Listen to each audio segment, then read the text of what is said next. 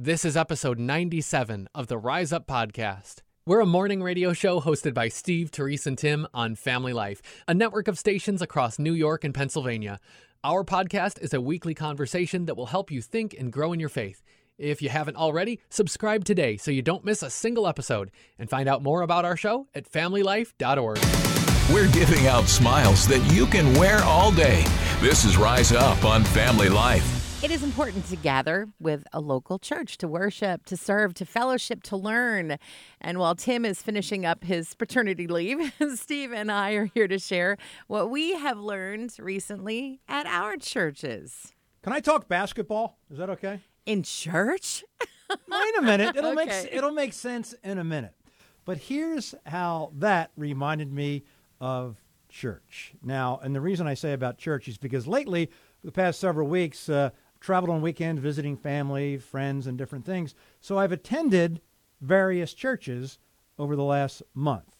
And here's why it reminds me of basketball. Back in the days, and it's been over a decade now, that where I played pickup basketball uh, quite a bit, I could travel anywhere, and everybody I've talked to that played basketball, and it could happen with other sports as well, but just for me, it was this. I could travel to a different state, different place, didn't matter, and I could go to a basketball court, inside or outside, and meet people who I've never met before in my entire life.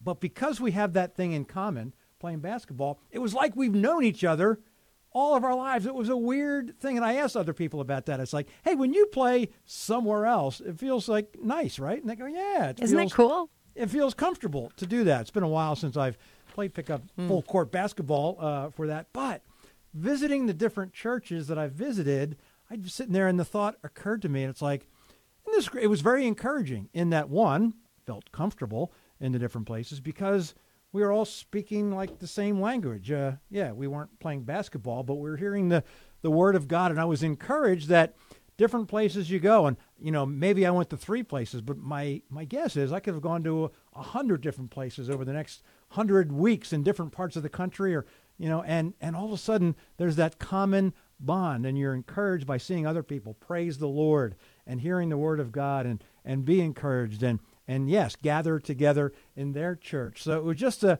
it was, it was this, I shouldn't say odd because I was in a place I didn't know, but it was a comfortable feeling hearing the word of God in other places and hearing those messages that we hear in our own local church, but you hear them in other places too. So to me, it was a very encouraging moment, or actually moments, to say like, "Hey, that same word of God that I'm hearing in my local church, I'm hearing in these other places, and these people are are praising the Lord the the same exact way I do." So to me, it was very encouraging uh, being with other people who I'm not normally around because we had that common core belief. Right. And the Bible is at the core of that core, eh, which is what our pastor preached about not so long ago.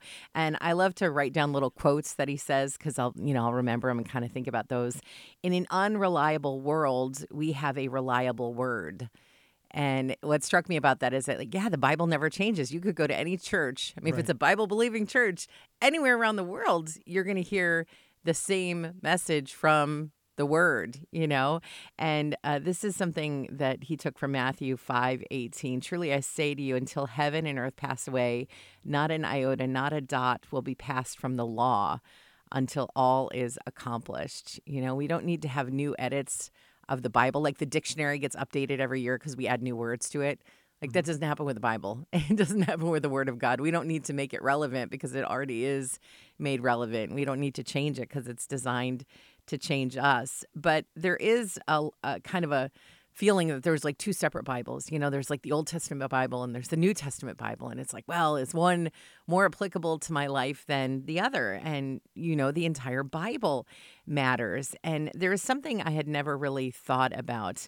When you're waiting for someone to arrive, you know, like say somebody's coming to your house and you look out your window and you see a shadow before they get there, you know that they're nearby. Like you see mm-hmm. their shadow. Now, the Old Testament laws were a shadow of Jesus in the same way. When he came, there was no longer a need for the shadow because he had arrived. But the shadow reminds us of what happened in the past and what changed for today. Since the law has but a shadow of the good things to come instead of the true form of these realities. It can never, by the same sacrifices that are continually offered every year, make perfect those who draw near. That's from Hebrews 10. And so the Old Testament is just steeped in Jesus without saying Jesus as much as you see in the New Testament because it's a shadow of everything to come, everything that we base our hope on. And so I'm so thankful that in an unreliable world, we have a reliable word, that we have the word of God, we have our Bibles that we can go to any day. And while getting to church, probably on a Sunday, is important, it's not the only time that we should be in God's Word. We have that Word available to us at a moment's notice. You probably have the app on your phone, you know? Mm-hmm. Now, while I compared uh, the playing basketball at different locations to going to church at different locations, uh, there's many more advantages to going to church. And one of the ones I thought about was uh, I don't sprain my ankle nearly as much. in church as I did playing basketball. I- However, yeah. if I did sprain my ankle Right. at church, there'd be people around to pray for me. So There that would be. good. And you know, I think you smell better at church. There's another one. There's so many advantages of that. Thanks for that reminder. Well, hello and good morning. Thanks for starting out your day with Steve, Terese, and Tim. This is Rise Up on Family Life. I've never met them, but I just know that I'd love this group of grandmothers. I just know it.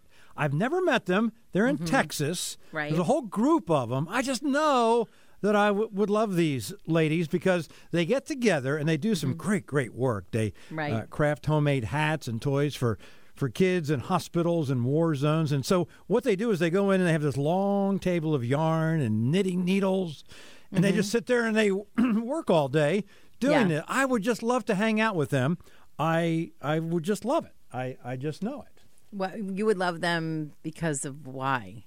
Well, because of I- sure I don't have any interest in that because of what they name themselves. What did they name themselves? Well, so they knit, right? Uh-huh. Yeah. Right. And then and then but they they have good ideas Right. to send these things. yes. So it's the name that they've come up with for themselves. And what what's the name? Knitwits. See, I love that name. Me too. Now, here's the thing though. My mother-in-law Uh-huh. is in a group that gets together and they crochet and they make like hats for babies in NICUs. Cool. And their group is called Yeah. the Chain Gang. The what?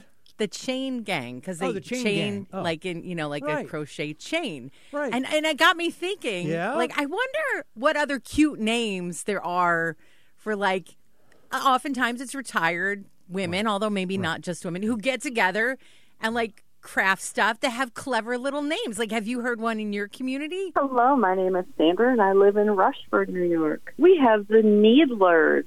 needlers don't mess with them We meet at the Rushford Library almost weekly. what do you make Some people work on afghans, some people work on hats, some work on lap quilts for the, ho- the hospital for the babies, for the uh, nursing homes, and for you know our own. The needlers at the at the library are not the quiet group. you hear you hear this is the thing they hear all the time. The needlers hear shh, shh. It's the library. Today is going to be great. We just know it. This is Rise Up with Steve, Terese, and Tim on Family Life. What an incredible day we had at Family Life. About 450 ladies all together for our annual ladies' luncheon. And Sharon James was our speaker. And boy, what a great challenge she offered about giving something to Jesus this Christmas. She started out with this Mary's dream. I had a dream, Joseph. I don't understand it, but it was about a birthday celebration, I think for our son. The people in my dream had been preparing for about six weeks. They decorated the house and bought new outfits. They'd gone shopping many times and bought many elaborate gifts. It was particular, though, because the presents were not for our son. They wrapped them in beautiful paper and stacked them under a tree. Yes, a tree, Joseph, right inside their homes. They decorated the trees with sparkling ornaments. There was a figure like an angel on top of the tree, and everyone was laughing and happy. They gave the gifts to each other, Joseph, not to our son. I don't think they even knew him. They never mentioned his name, and I had the strangest feeling that if our Jesus had gone to this celebration, he would have been intruding. How sad for someone not to be wanted at his own birthday party. I'm glad it was only a dream.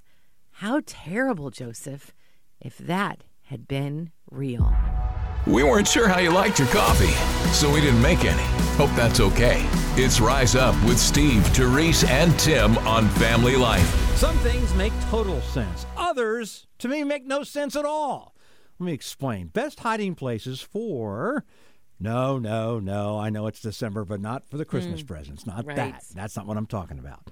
Best places in the house to mm. hide your cash. Now, here's the thing. The number Oh, one, boy. it makes sense to me. It's the name of it. Name of it is what it does, and it keeps it safe. A safe is by far the That makes sense. Exactly. So Right. like some things Logical. make total sense. Yes. Here's the one that makes no sense at all. I've never heard of this before in my entire life. Okay. But it made the list. Hide your cash in your water tank. What? In so your- you'd have to like somehow encapsulate it like in a jar or something and get Yes. it into your water. Tank. I would never Like, think. Maybe that makes sense that I've never thought of it. So if I was What, looking what for- is a what? I mean, like a hot Uh, hot water, heater? tank. Yeah, yeah, the water tank. Uh, yeah, that so doesn't, um, doesn't make any sense to me. Now, what does make sense? Well, because the phrase, uh, the number two is inside your refrigerator, and you know why that makes sense. It's pretty obvious. Your refrigerator. Because it's cold, hard Thank you, thank you very much. Fred from Angola. Hi, Fred. Uh, what they meant by water tank is the back of the toilet. That's also called a water tank. oh, Well, that People makes hide- more sense. Yep, yep. have you ever heard of anybody hiding cash in their toilet water tank? Uh, I have not heard of it myself, but I, I've maybe seen it in a movie or something. And that's the thing. Like, once it's in a movie, doesn't that make it a bad place to hide it? Because, like, now everybody's going to look there? Yeah, that, Yeah. So if you have a whole bunch of people coming over to your house and everything, that first thing they say is, "Hey, can I use the bathroom?" you'll, you'll, you'll, you'll know that's a hint. Yeah. that's right. reminding you that God is in charge today and every day. It's Rise Up with Steve, Terese, and Tim on Family Life.